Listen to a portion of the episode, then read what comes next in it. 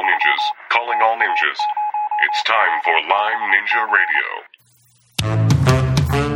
Today on Lyme Ninja Radio. Now, there's another little interesting gene called ACAT, stands for acetyl CoA transferase. And it again takes those carbohydrates and proteins and turns them into acetyl CoA. Well, guess what we found in our Lyme study? Those with chronic Lyme had significantly more genetic variants in the ACAT genes. This podcast is sponsored by the Lyme Ninja Symptom Tracker. I'm so excited to tell you about our new Lyme Ninja Symptom Tracker. One of the things I hear over and over again, whether it's talking to a patient in my office or consulting over the phone with a client, is just how difficult it is to keep track of progress on their Lyme journey. Recording symptoms daily or even weekly gives them too many data points. There's so many ups and downs, twists and turns that at some point they get lost and confused. The Lyme Ninja Symptom Tracker takes all the guesswork out of tracking symptoms with a simple monthly questionnaire. Once a month is the perfect interval to see if that new supplement or protocol is working. Right now, when you take the Symptom Tracker questionnaire, we give you a simple composite score for the month. But we have big plans, and the data you enter will not be lost as we roll out new features. Best of all, it's free. Just head on over to lymeninjaradio.com slash tracker and sign up.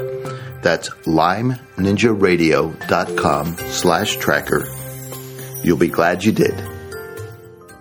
Join us every Thursday on iTunes for the latest episode of Lyme Ninja Radio.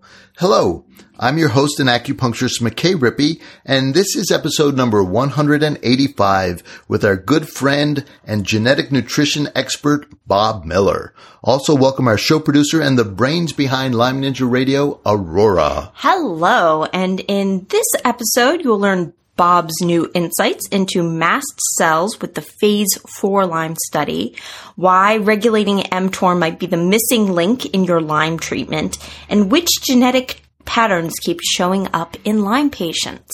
Thanks, Aurora. And a special note we would like to acknowledge that you won't be here the next two weeks, but it's for a good reason. I will not. Aurora's traveling to the Far East, Korea and Japan, to meet up with her sister and a friend there. Yes. Because everybody should travel. Well, I'm going to be on the plane for two days, so. well, that part we're not so excited about. Not so much, but the rest of it will be awesome. So. And speaking of international, as you know, Lyme disease is an international problem, and each week we have listeners join us from all over the world. This past week we had listeners from Cambodia to Canada and from Australia to Austria. Also, a big thank you to you longtime Lyme ninjas. Aurora and I really appreciate you listening. And we'd like to welcome all the new listeners out there. Welcome to Lyme Ninja Radio. We're glad you tuned in. And speaking of tuning in, this week's top 10 tune in cities are starting at number 10, Manlius, New York. Number 9, Brisbane, Australia. Number 8, New York, New York.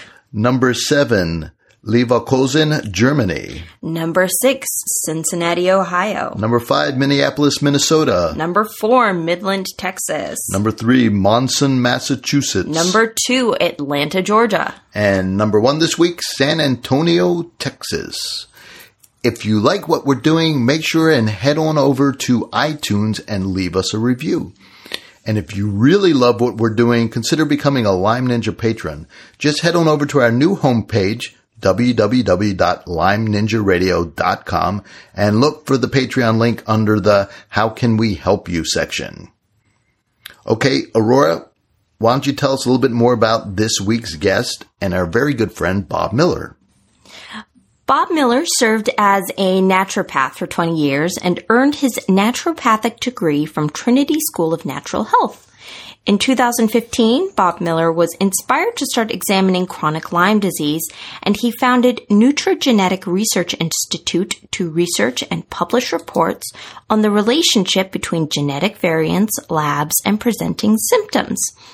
In 2016, he won an award at the European ILADS conference for his research into the genetic variants in those with Lyme disease.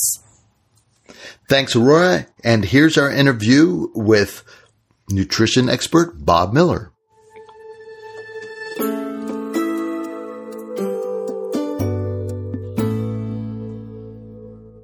Hello, Bob. It's McKay Rippey from Lyme Ninja Radio. Good to be with you again, my friend. Always a pleasure. It always is a pleasure. And we have a lot to talk about today. There's a lot to catch up on and some of it on the business side of things. And we'll hold off on that till the end. But you wanted and I wanted to touch base on mast cell activation or mm-hmm. overexpression. And you and I are seeing this a lot clinically. And it seems to show up on some of these chronic Lyme people. It's just at some point, the inflammation gets stuck in this very active cycle and these mast cells get recruited and overactivated and it's hard to shut off. And you see some of the patterns genetically that's maybe leading up to this. So let's, if you can take us through kind of what you've seen as you've done the various studies with Lyme disease and the genetic variants and to where we are today with our understanding, that would be great. Sure. Well, let's start from the very beginning. And that is that uh, in early 2016, I started seeing a lot of people with chronic Lyme. And uh, as as you know, I, I, just do the 20. I, back then, I did the 23andMe uh, genetic test, and I started noticing that a lot of the people I was seeing over and over had genetic issues uh, with a gene called HFE that would cause them to potentially absorb a little more iron. Now, as we all know, iron is critical for red blood cells and many other functions. There's people dying across the world with lack of iron. But here in America and other countries that are industrialized, if you've got this genetic issue and foods that are enriched in iron, you can actually have too much. And when we've got too much iron, it can be one nasty hydroxyl radical uh, because it combines with hydrogen peroxide, and there's whole genetic patterns that can lead to that, but it leads to inflammation. And by the way, we've I think this is podcast number three, maybe uh, four. I think it's the fourth fourth one and uh, some of our earlier ones for somebody who wants to really understand, you know, go back and listen to those where we go into a whole lot more detail. But I'm just giving, you know, the, the quick snapshot here that if you have dysregulation of your iron, you make inflammation. And that's what we actually won an award for in Helsinki, Finland, uh, when I presented it at the ILADS conference. Then later that year in November, we presented in in uh, Philadelphia where we showed that there was some dysregulation of some of the things related to neurotransmitters that could relate to higher levels of glutamate. And again, we cover that in other podcasts, but the, the quick overview is that glutamate is a neurotransmitter that makes you intelligent, highly motivated, go getter kind of person. It also has to turn into something called GABA. GABA is your relax, you know, chill out, sleep well neurotransmitter we found there was genetic issues along with epigenetic factors that would cause less than optimal glutamate to GABA conversion or actually more glutamate. That can not only make you anxious, but it will make you again more inflamed. So in our first study, we saw there was saw there was genetic patterns that can make you more inflamed. Now, everyone knows that we need antioxidants. So iron and glutamate, and other free radicals need to be neutralized by antioxidants, by things like superoxide dismutase, glutathione, catalase. And there's an interesting process that controls that called NRF2, nuclear transaction factor. And NRF2 is responsible for making, recycling, and utilizing our glutathione. It's also responsible for making something called NADPH that is the active ingredient that recycles your glutathione. It also regulates the genes that sequester iron and also that clear excess hydrogen peroxide. And that hydrogen peroxide combines with the iron in what's called the Fenton reaction to make those hydroxyl radicals. Now, that's a boatload of biochemistry, and that might be hard to, to follow, so let me just make it very simple. We found in studies one and two, there's excess free radicals. Then in study number three, we found that there's less than optimal antioxidants.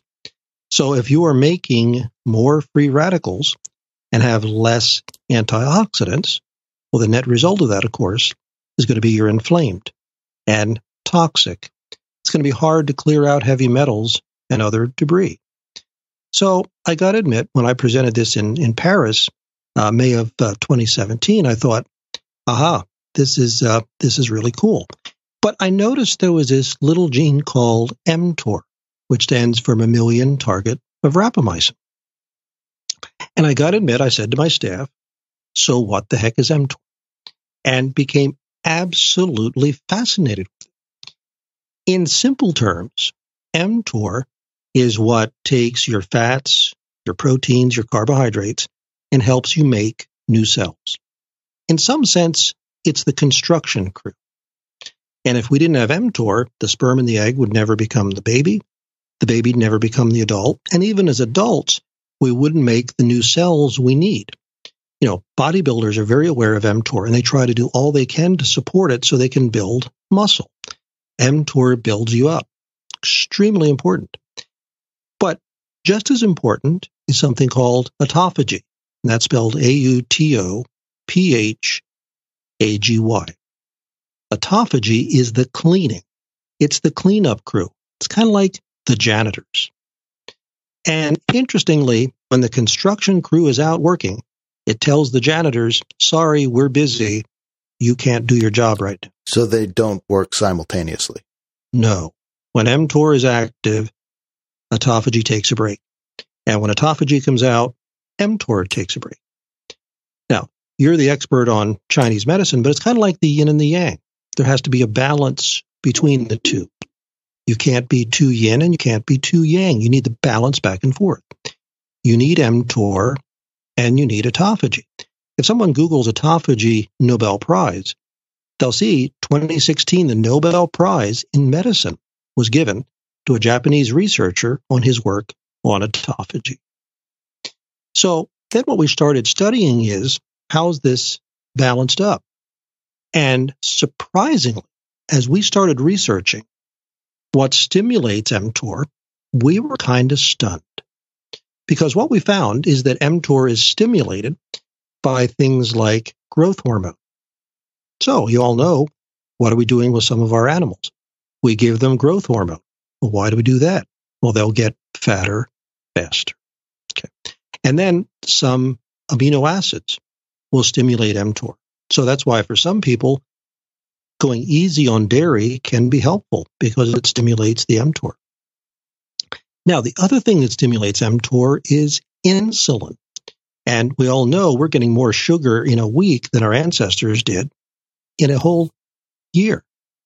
And that's why we're seeing so many blood sugar issues because we're getting so much sugar. The high fructose corn syrup, just one can of soda, sometimes 12 teaspoons of sugar. That's out, absolutely outrageous. Now, here's one that's controversial. And uh, I was just at a Lyme conference with Dr. Klinghardt where Dr. McCullough spoke. His whole talk was on what he thinks is a very serious danger with electromagnetic fields. Mm. Dr. McCullough said that he believes EMF, or the electromagnetic fields of today, is this century's equivalent of cigarettes, but worse. And that the uh, EMF that's just penetrating us all the time is having an inflammatory response.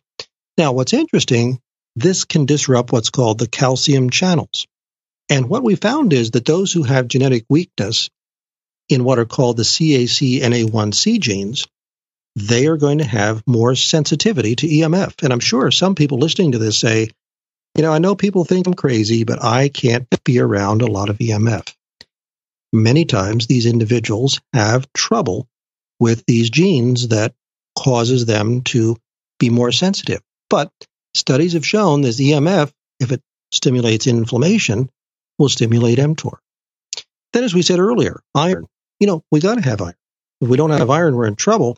And, and I know you've had Morley Robbins on here, and uh, what a great guest he was. But he's very clearly explained that excess iron can just bang around inside the cells and make all kinds of inflammation. And particularly when we found the HFE genes and genes related to ferroportin, that can cause this iron to make inflammation. So, what's ferroportin? Ferroportin is the enzyme that's the only enzyme that takes iron out of the cell. Okay. So in our genetic studies, we found that those who had the genes that would cause them to overabsorb iron and then get it stuck inside the cell are the ones that are really struggling with a lot of inflammation. They can't seem to get it under control. And then there's another one called HMOX that recycles and uh, others that will disrupt your iron. But the more the iron is disrupted, the more potential there is for these nasty hydroxyl radicals to just chew you up and spit you out. They're just nasty son of a guns that cause uh, toxic conditions inside the body. Stresses the entire body when the free radicals exceed your antioxidant capacity. Then we all know about MTHFR, and that's a very important gene. It's responsible for folic acid to methylfolate. Everything everyone's heard about methylfolate is absolutely correct. However, as we all know, when you're pregnant, you need to take methylfolate. Why? Because it stimulates mTOR to stimulate growth. So when you're pregnant, you better make sure you have enough folic acid or folate or methylfolate, depending upon your genetics. But if that's not the case, and your mTOR is already overactive, there's the potential, and I always use that word potential because genetics is never a diagnosis, it's a potential. But a potential that that folate could actually drive mTOR. And that's why so many people with a well meaning practitioner says, Oh, you've got MTHFR. Here, let me give you some methylfolate. They can feel great for a week to 10 days, followed by crash because they've stimulated inflammation. They've stimulated uh, glutamate. I've talked to hundreds, if not a thousand people who've been put on too much folate too soon, and it really did more harm than good. And then just inflammation in general. So, what have we done? We have created an environment that didn't exist 50 to 75 years ago that is just stimulating mTOR. And one of the things that we're studying is how are these environmental factors that we just didn't have 50 to 75 years ago hitting those that are genetically weakest the hardest, the proverbial canary in the mine, and causing this mTOR stimulation and weakened autophagy.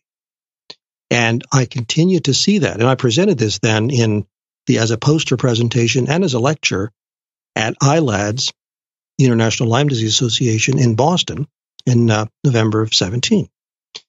Now, I thought to myself, self, I think you've arrived.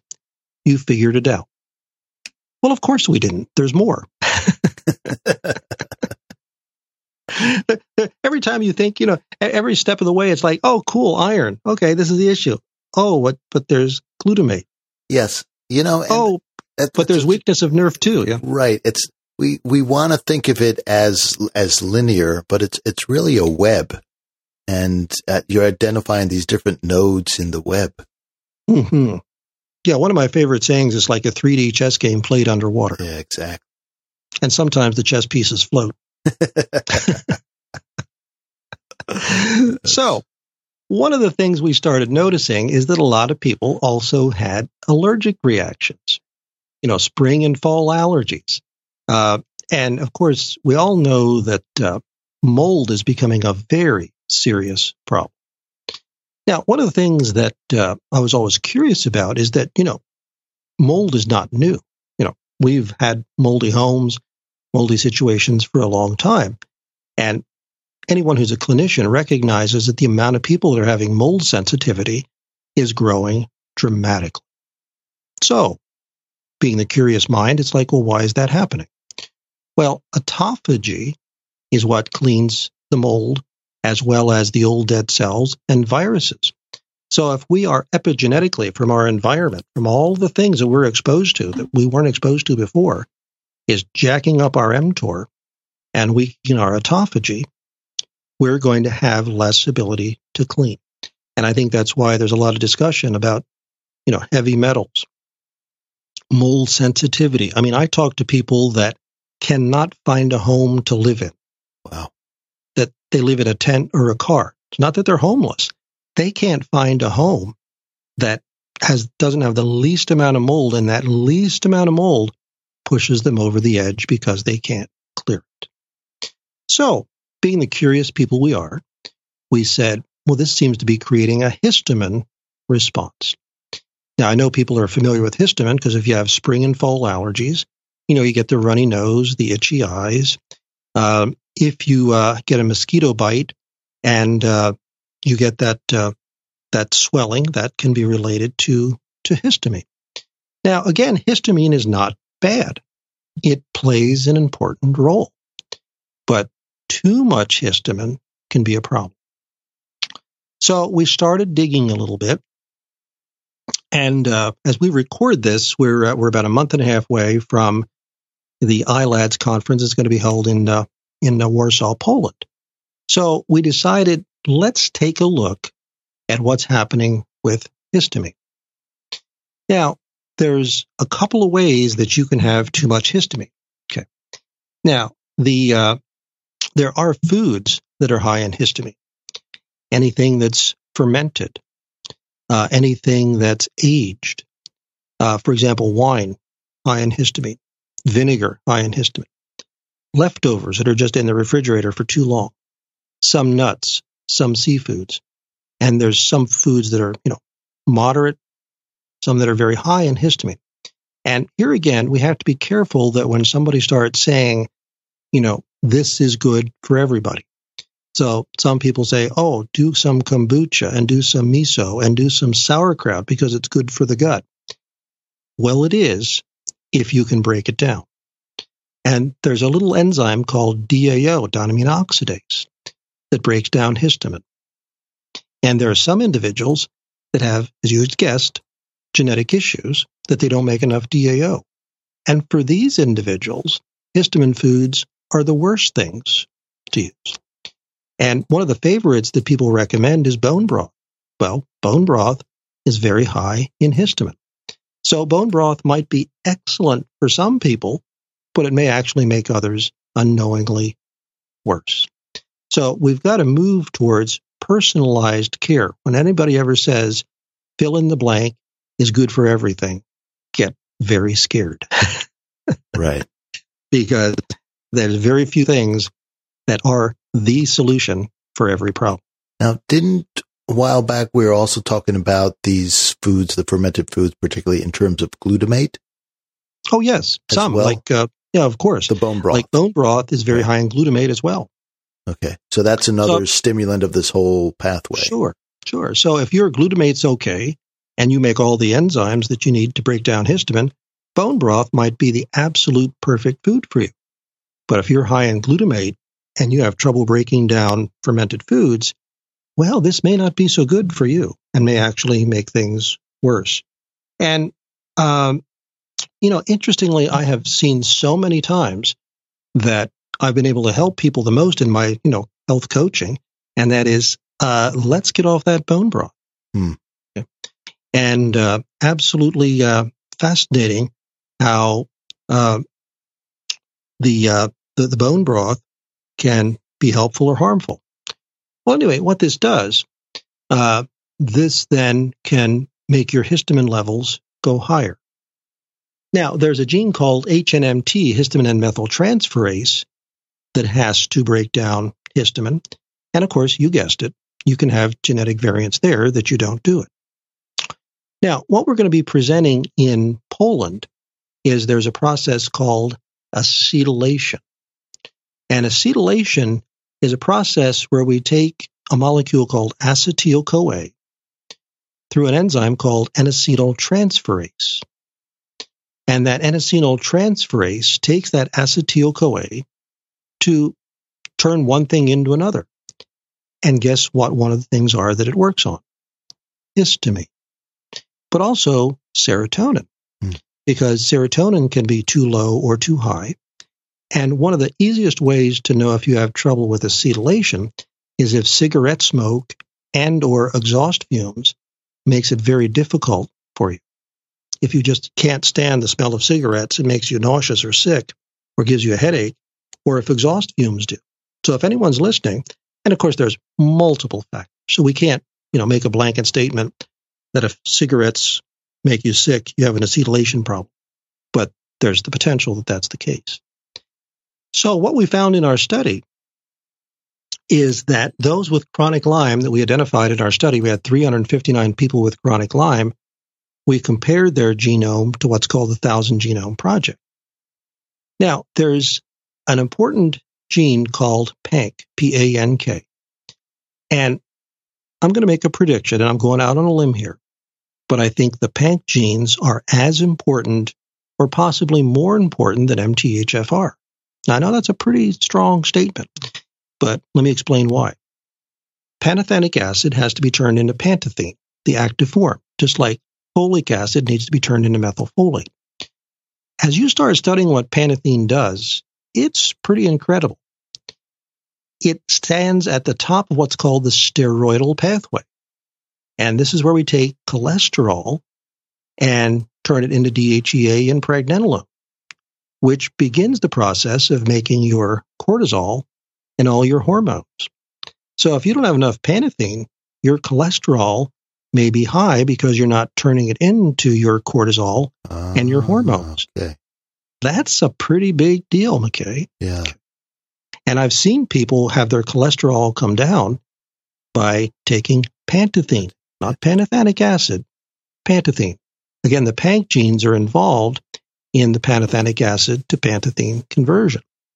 So when people have genetic issues with their PANK genes, well, they may not be converting that pantothenic acid to pantethine. So not only do they have the higher cholesterol, but they're not making the DHEA, the pregnenolone, so they could have hormonal issues, and they also could have adrenal issues, not making enough cortisol, which is anti inflammatory. But there's more to pantethine. As you all know, we have these little engines inside the body called the mitochondria, the mighty mitochondria, as they're sometimes called.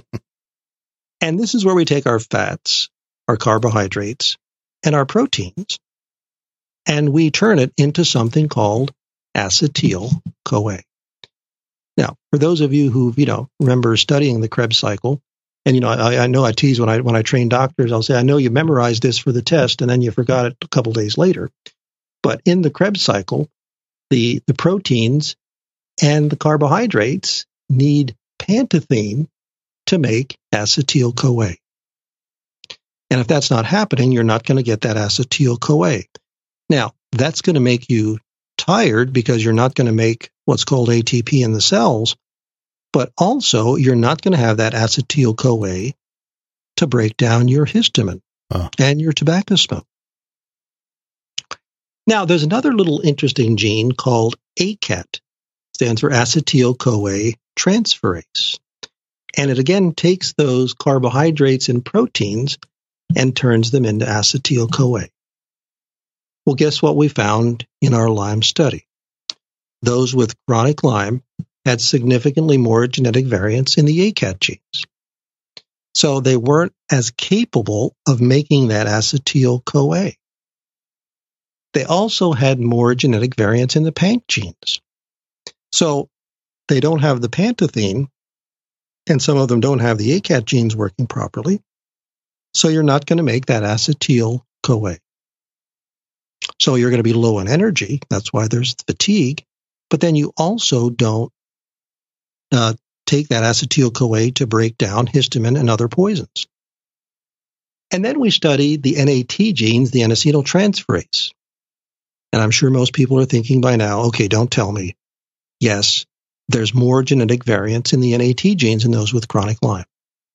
Now, I doubt that people are going to have all of them, but any one of those along the path, ACAT gene variants, NAT variants, PANK variants, means that you're not going to acetylate very effectively.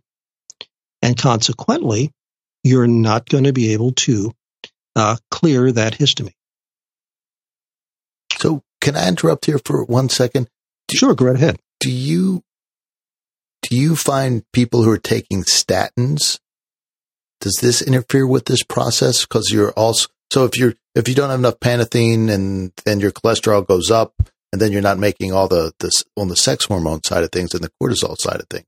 But then if you're also taking uh, a statin, you can bring the cholesterol down, but that doesn't help this pathway. You've just blocked the creation of cholesterol. Mm-hmm. Do you see any correlation there in in your people? Well, first, McKay, let me say that's a brilliant observation on your part. Uh, and uh, I mean, it makes total clinical sense. So hats off to you for connecting those dots.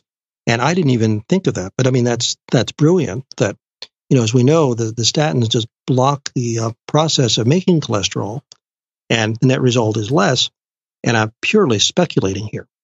But if you have less cholesterol to work with, I mean, you obviously make some pantethine, maybe not enough.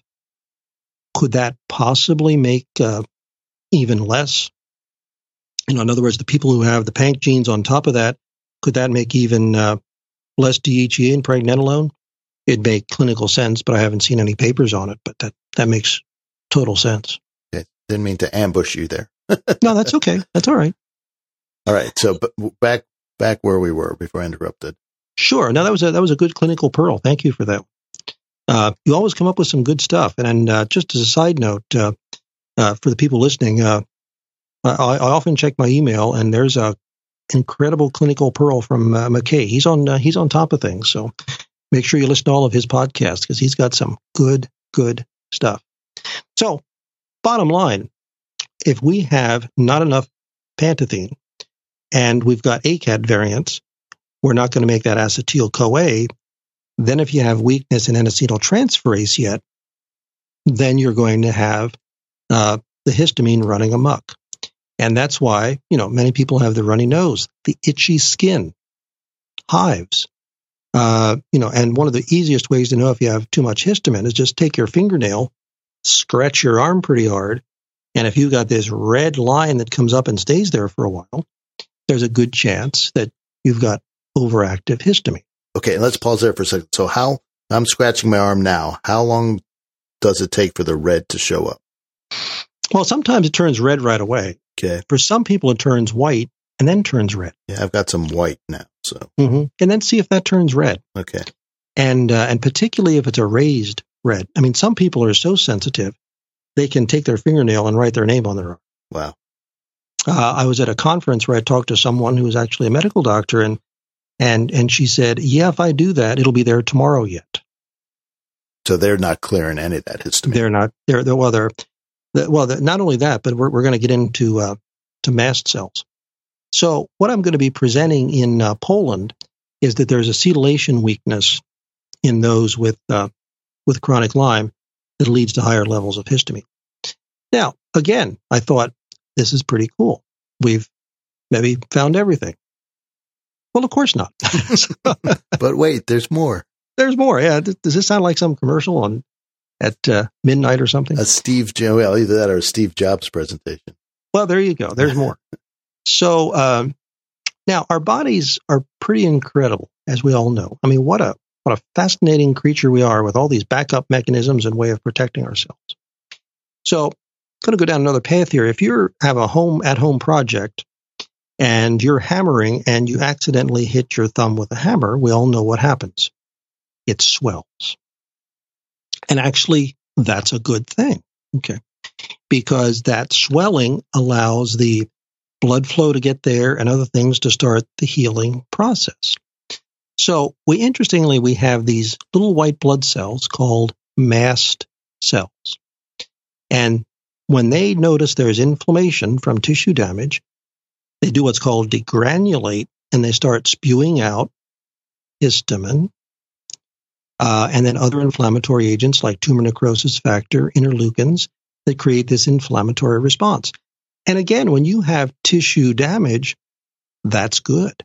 And also, these mast cells serve a purpose in killing bacteria and virus. They're not bad. But just like anything else, the right amount is good, excess becomes a problem. Yeah, we're back to the yin yang. The other interesting uh, thing I learned from a, a young med student is that mast cells can recruit each other. So not hmm. only can they get activated, but then they call other mast cells to the area. So you can get this uh, exponential growth in histamine and other inflammatory release going on. And probably that's mm-hmm. what's going on with the people who can write their name in their arm. Mm-hmm. That the mast cells come running every time there's mm-hmm. a little perturbation. Exactly. Exactly. Now, what's interesting is that although these mast cells are helpful, in excess, they can really create havoc. Yeah. And what is now being talked about a lot in a lot of the Lyme groups is many people that are studying or uh, suffering with chronic Lyme is they have what's called mast cell activation, that it's overactive. So one of the things we're doing now at the Nutrigenetic Research Institute is looking at what are some of the factors that could cause this to be overactive? Well, clearly the first one is inflammation. And what did we find in all of our previous studies? Although I won't go through the whole list, but all of those things are inflammatory, increasing mTOR, weakening autophagy, creating inflammation. And then your mast cells, they're not misbehaving, they're just doing what they do.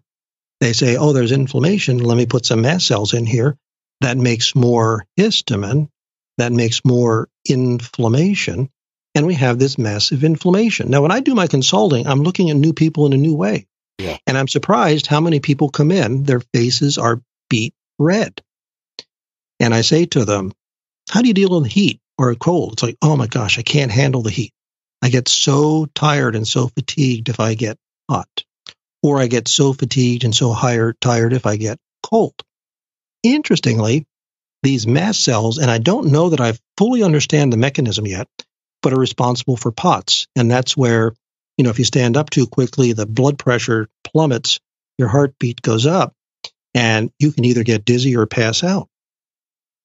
So I'm still trying to figure out what the mechanism is of how the mast cells do it. I have some theories that it's affecting the hypothalamus, the pituitary, but nothing in the literature that suggests that.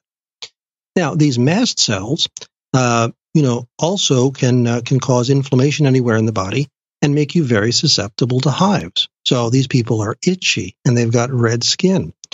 What's also fascinating is that it can cause you to actually spew out more nitric oxide, which drops your blood pressure. So sometimes these people have low blood pressure. And interestingly, it can vasoconstrict the bronchial tubes. So you're wheezing or out of breath, air hunger. So, I mean, clearly there's multiple reasons for air hunger, and you can't always assume it's mast cells.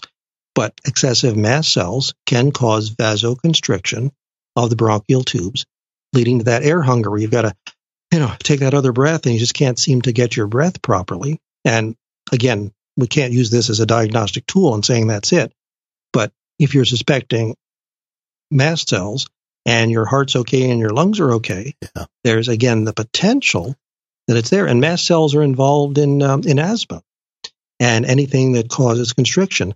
And uh, as of this recording, we're we're planning our uh, our live class to be held in Florida, and my research staff has been going through the literature, and, and we have about 200 slides on all the things that are related to mast cells. So can, can and it's you, pretty astonishing. It, it, it is. And I, I got confused there for a second because you talked about the nitric oxide and the dilation that it can cause, the endothelial nitric oxide and the vasodilation that it causes. And then kind of we went right away into the mast cells causing constriction.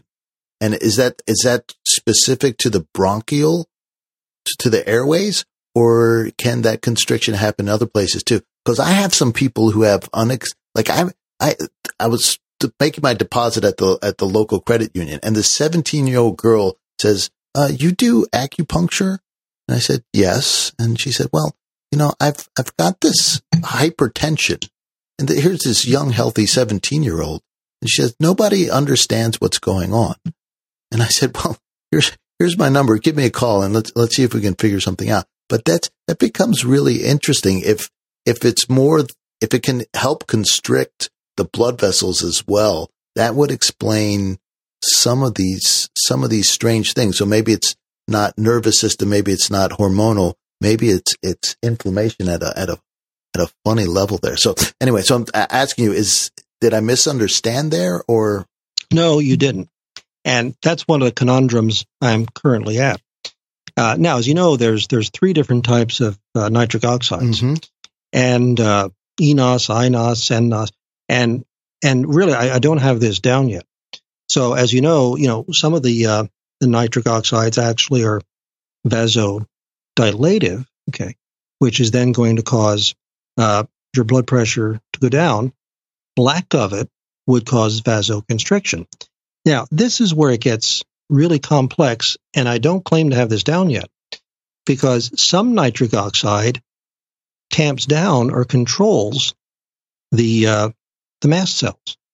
So, despite the fact that some nitric oxides are given off, and again, I don't have this down. You know, maybe the nitric oxide's given off. It's the oxidative stress nitric oxides, whereas the the good nitric oxide that dilates your blood vessels, you know, might be protective. And I'm purely theory here. This is, you know, this in three bucks will get you a cup of coffee. So, Bob Miller opinion.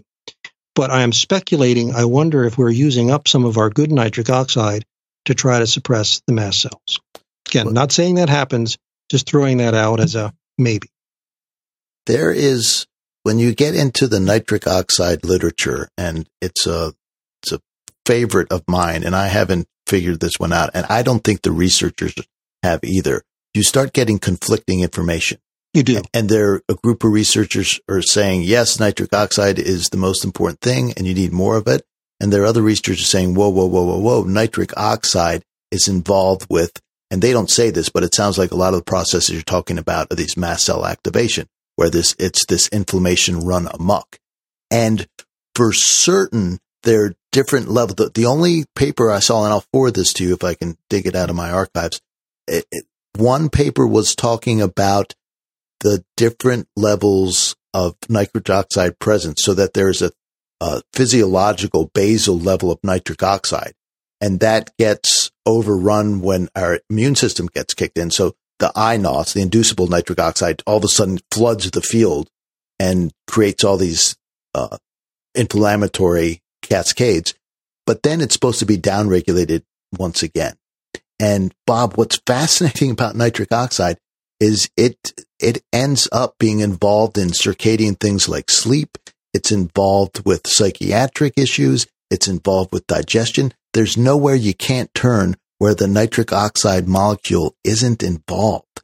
And mm-hmm. it's, it's, you're, th- this is going to be one of your new nodes. You can say, well, all of a sudden now we're going to have to really go back and look at nitric oxide again. Uh, and I'll see what I can send you on that. It's, oh, it's please. fascinating. Oh, it is. And, you know, some people say, again, that nitric oxide is the best thing you can have. And of course, we all know that that's the whole premise of Viagra and Cialis. Yes. You know, men need nitric oxide to have an erection. Those drugs block the breaking down of it, so there's more left over. So clearly, some forms of nitric oxide have positive effects on cardiovascular. Uh, now, some people are saying that it's not nitric oxide's fault. That if uh, if we have too much superoxide, it's what combines yes. with the nitric oxide to make peroxynitrite. So some people say nitric oxide is the problem. Other people say they're getting a bum rap that it's it's being turned into peroxynitrite, and that's the problem. So can you? And so you're so good at explaining this stuff. Will you pause there and just uh, help people with what is uh, the superoxide? Where does it come from? Sure. Yeah. Very simply, when we get a free radical that we can get from our environment, cigarette smoke, pollutants, or even our own cells. Inside the mitochondria, you know, it's not a 100% working machine. Sometimes we get a free radical, even as we're creating energy. That can combine with oxygen to make a superoxide free radical. Now, we make something called superoxide dismutase, or SOD. SOD takes that superoxide free radical, turns it into hydrogen peroxide.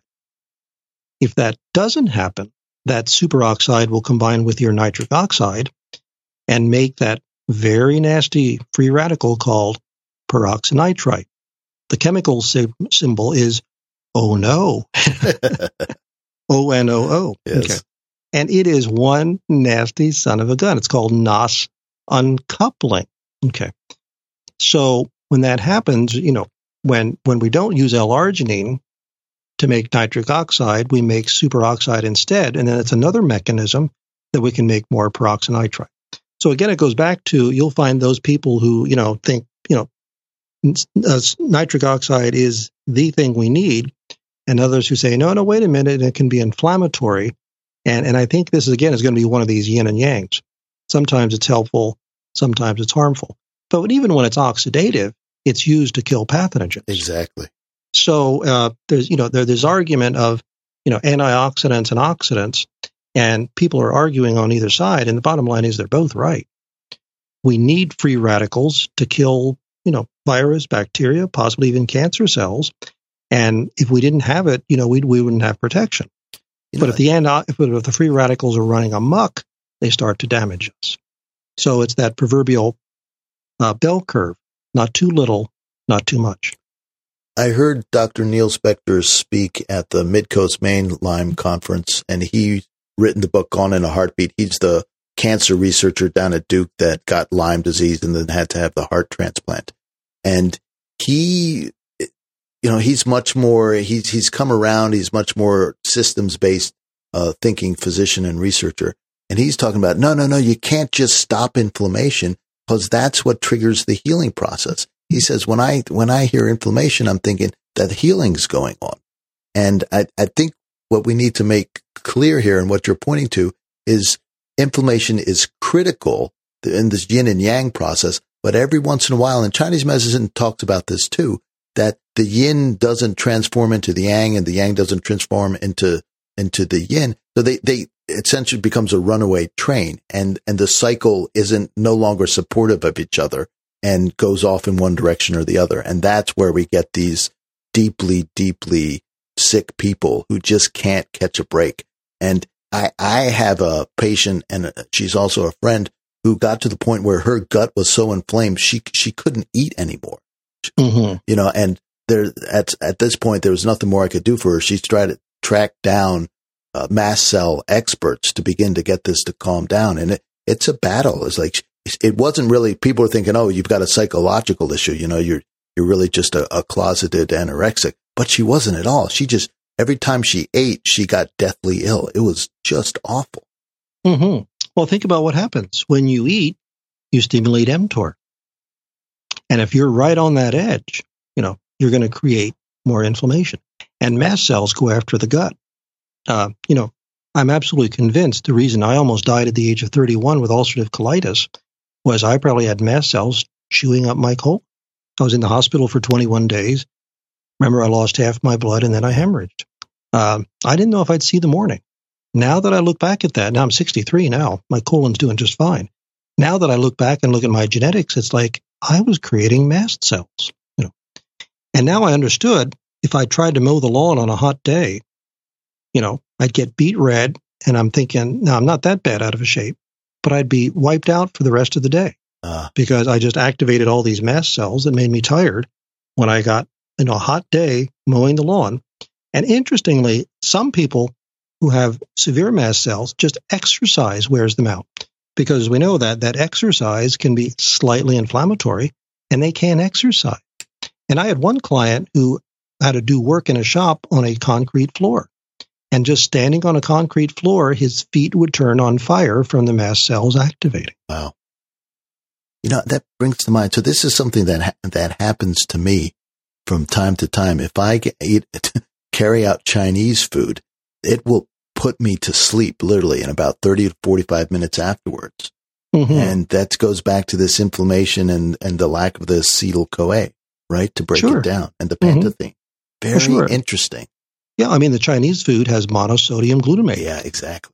What does that do? That jacks up your glutamate. What does that do? That makes inflammation. What's the potential of that? The mast cell saying, uh oh, inflammation, come to the rescue. Interesting. Now, what's also interesting is that mold, virus, bacteria stimulate mast cells as well. And so does estrogen. Now, let's talk about water. I was wondering when you're going to bring this up. Perfect. Yeah.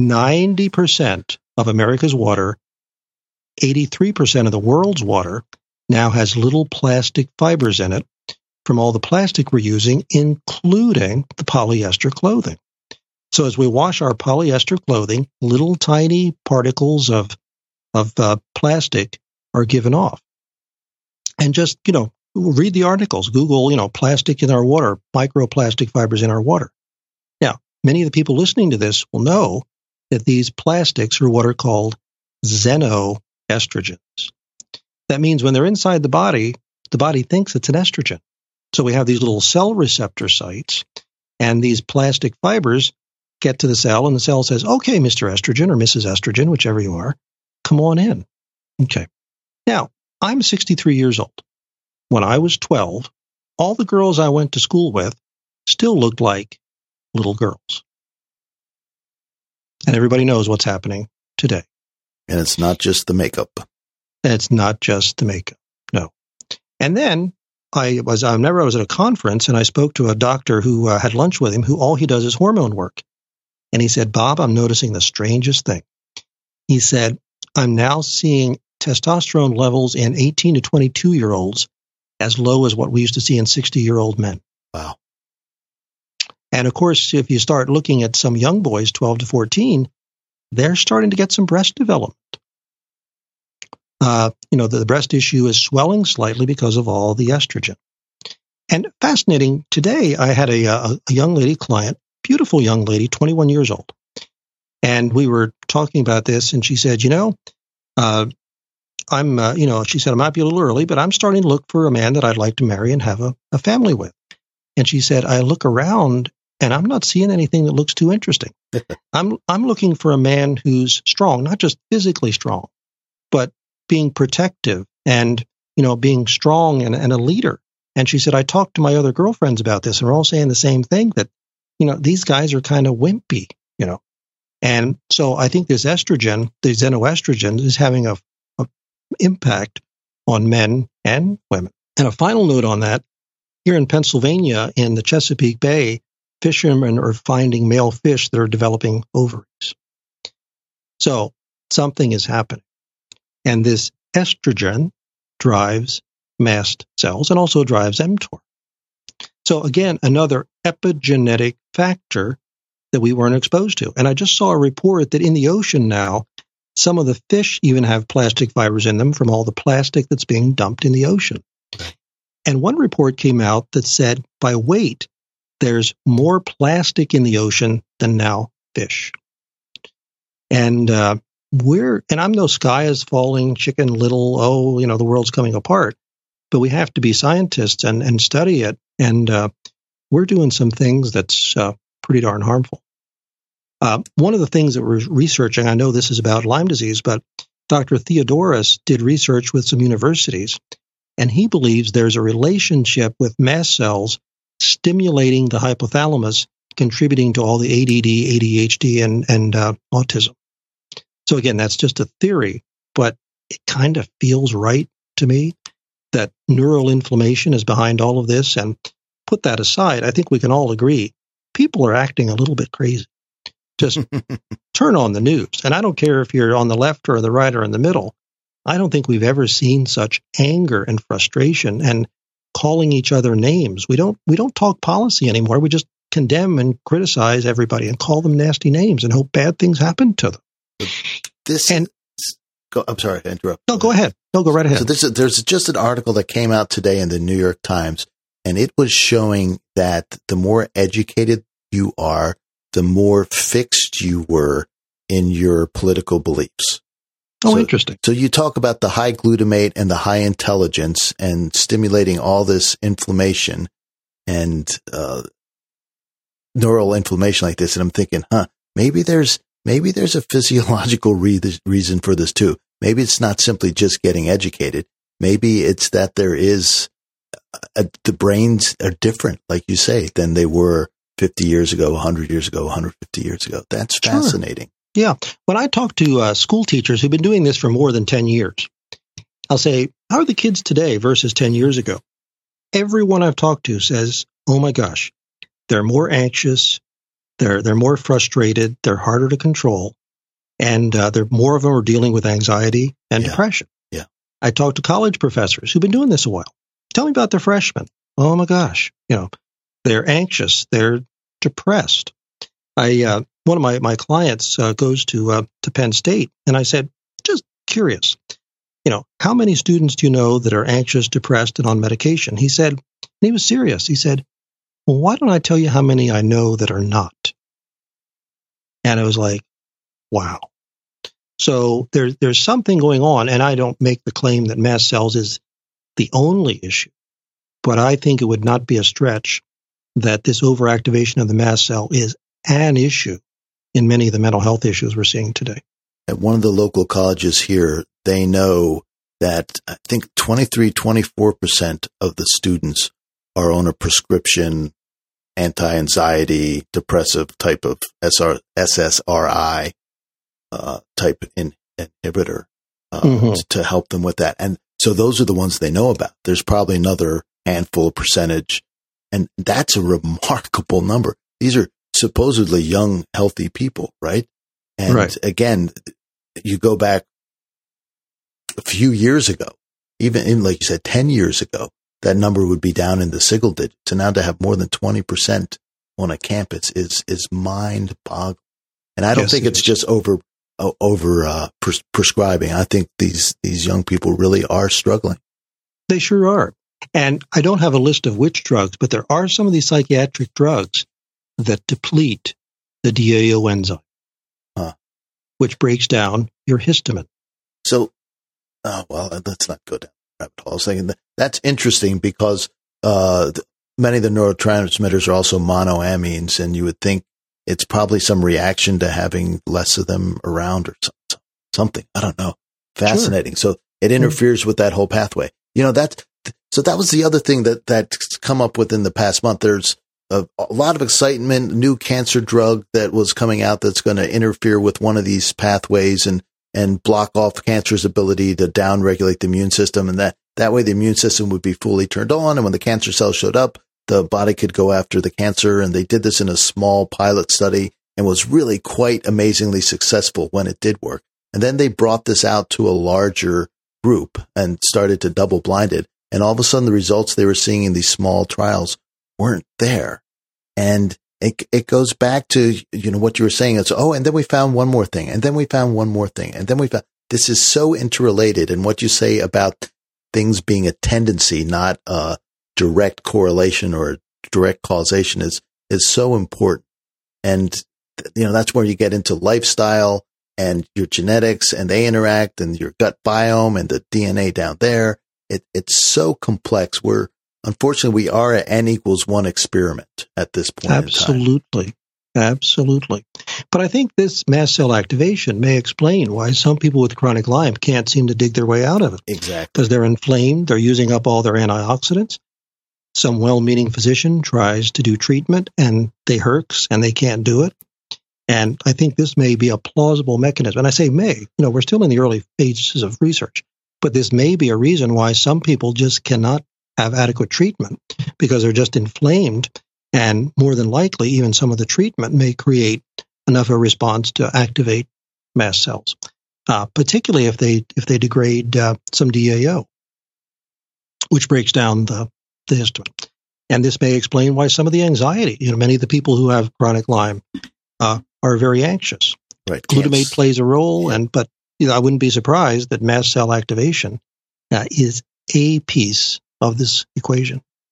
Clearly.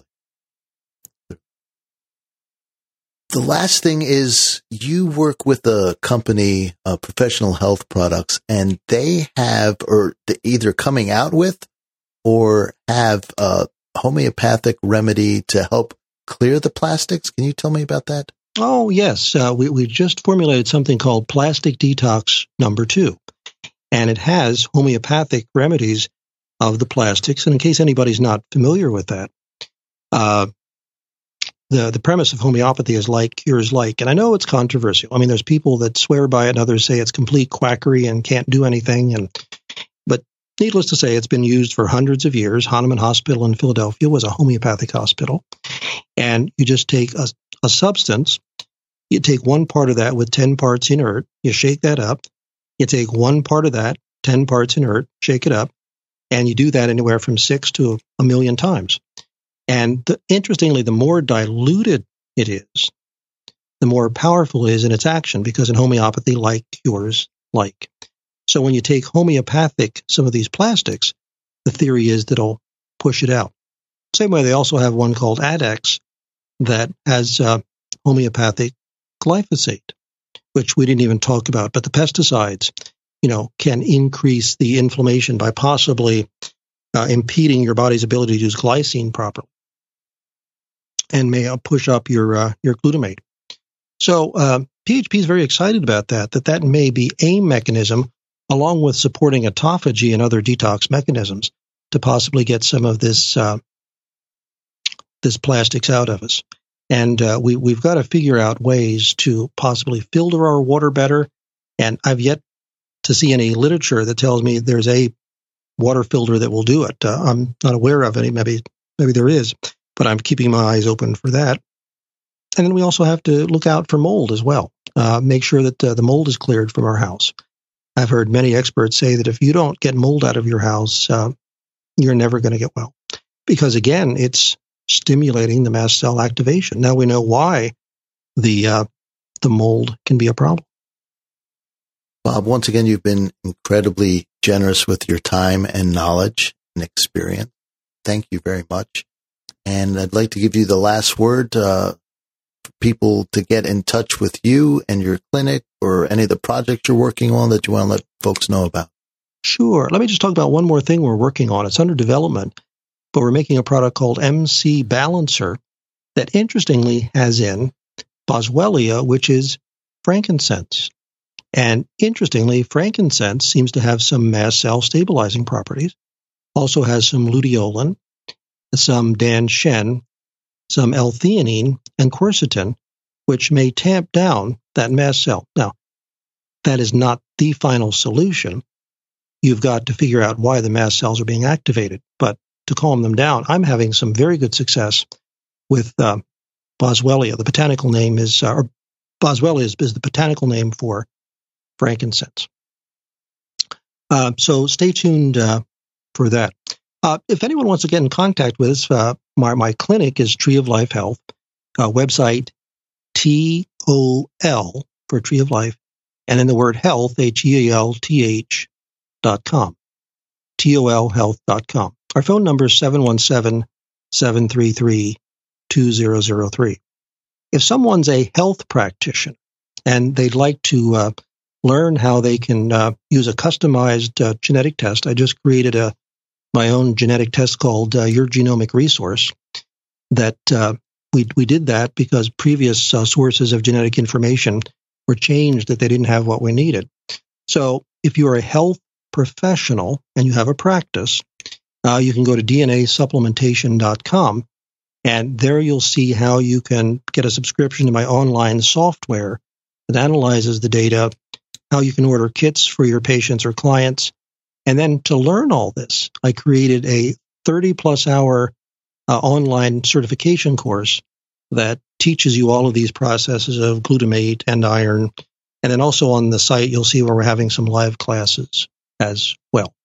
If you listen to this before uh, November of uh, 18, we're going to be in Hershey, Pennsylvania, November uh, 9 to 11. Again, this is health professionals only and the first 75 who uh, who get there. So sadly, this is not open to the public, but only available to health professionals.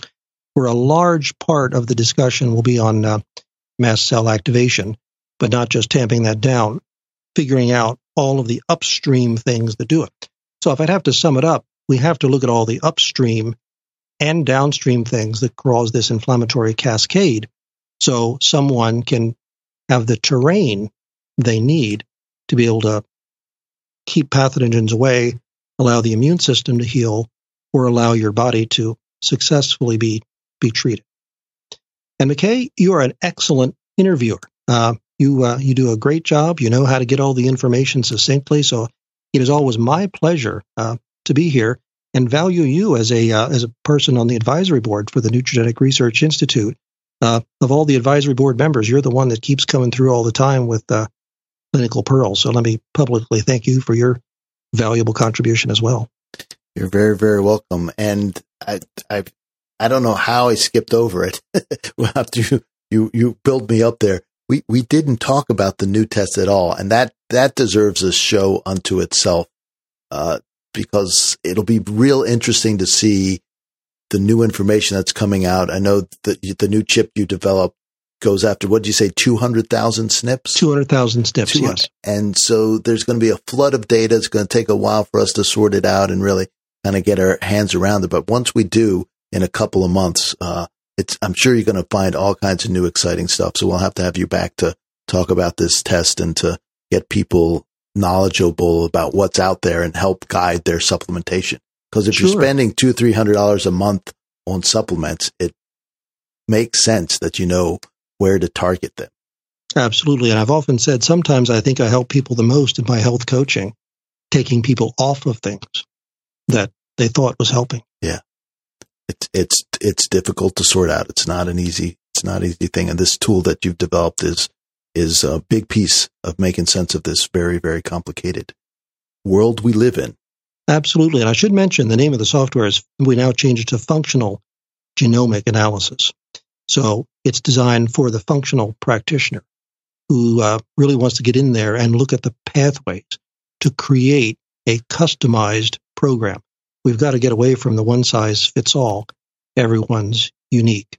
So in theory, a doctor could see 10 people with Lyme and from a functional standpoint have 10 different approaches. And that's where we have to go. We can't you know, have cookie cutter. This is, you know, do this for that. We're going to look back on that as the as the dark ages eventually. Not soon enough. All right, Bob, thanks again, and I'll be in touch very soon. All right, and keep up the good work, my friend. Thanks. You do the same.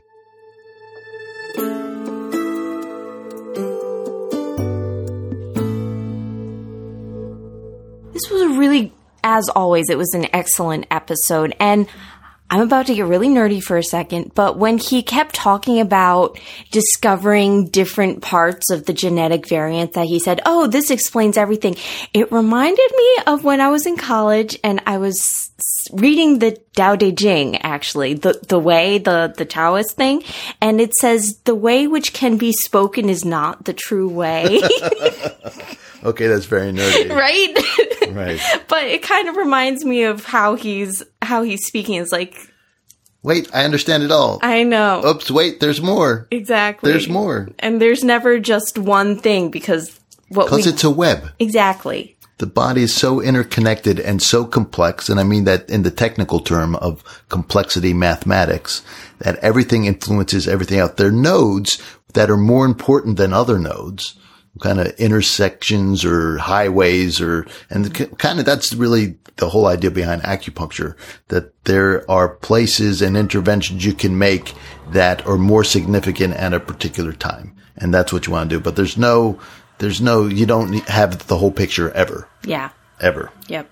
Which kind of goes against everything Western medicine. Right. Because what they're doing is they're isolating one single pathway. Yeah. And it's quite exciting what the pathways can do. However, they're only looking at one specific piece. So you see the tree, but lose the forest. If you like what we're doing here at Lyme Ninja Radio, please head on over to iTunes and leave us a review. And if you really like what we're doing, consider becoming a patron. We fund this podcast with micro donations on patreon.com. And we prefer this method over accepting advertisements or working for a big boss somewhere because it keeps our voice independent. No one owns us. And that is rare these days. In our own small way, we are making the world a better place and your contributions help us stay inspired and motivated to do that. So just head on over to our new homepage, www.lymeninjaradio.com and look for the Patreon link. It's under the How Can We Help You section. At the, and there, once you're on Patreon, you can donate at the $1, $3, $10 level. And if you donate at the $10 level, we will send you a copy of our top 10 transcripts, which is the concentrated wisdom of three years of podcast episodes featuring experts like Dr. Richard Horowitz, the real food rebel Brenda Constantino, and of course, the genetic nutrition expert Bob Miller. And if you have any feedback for us, please send it to feedback at lymeninjaradio.com. We read all the emails and we respond to as many as we can. The good, the bad, the ugly. We love to hear it all. It all helps us make a better podcast for you. Love us, hate us, just don't ignore us. True that. Also, if you don't know your Lyme score yet, do yourself a favor and head on over to lymeninjaradio.com, scroll down and you'll see the big red button and fill out the Lyme Ninja symptom tracker. It's free. And last, as you longtime Lyme Ninjas know, this podcast would not be complete unless we left you with the Lyme Ninja fact of the day. Did you know there wasn't a volcanic eruption in Hawaii? It was ninjas who opened up a barbecue joint.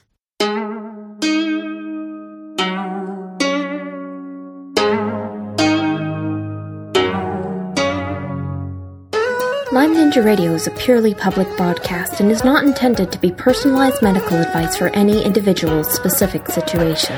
Each individual's medical situation is unique, and Lyme Ninja Radio should not be relied upon and or considered as personalized medical advice. Lyme Ninja Radio is not licensed to render medical advice and should be considered simply the public opinion of Lyme Ninja Radio and its guests. Recommendations on specific treatment options are not intended to address any listener's particular medical situation. As always, contact your physician before considering any new treatment.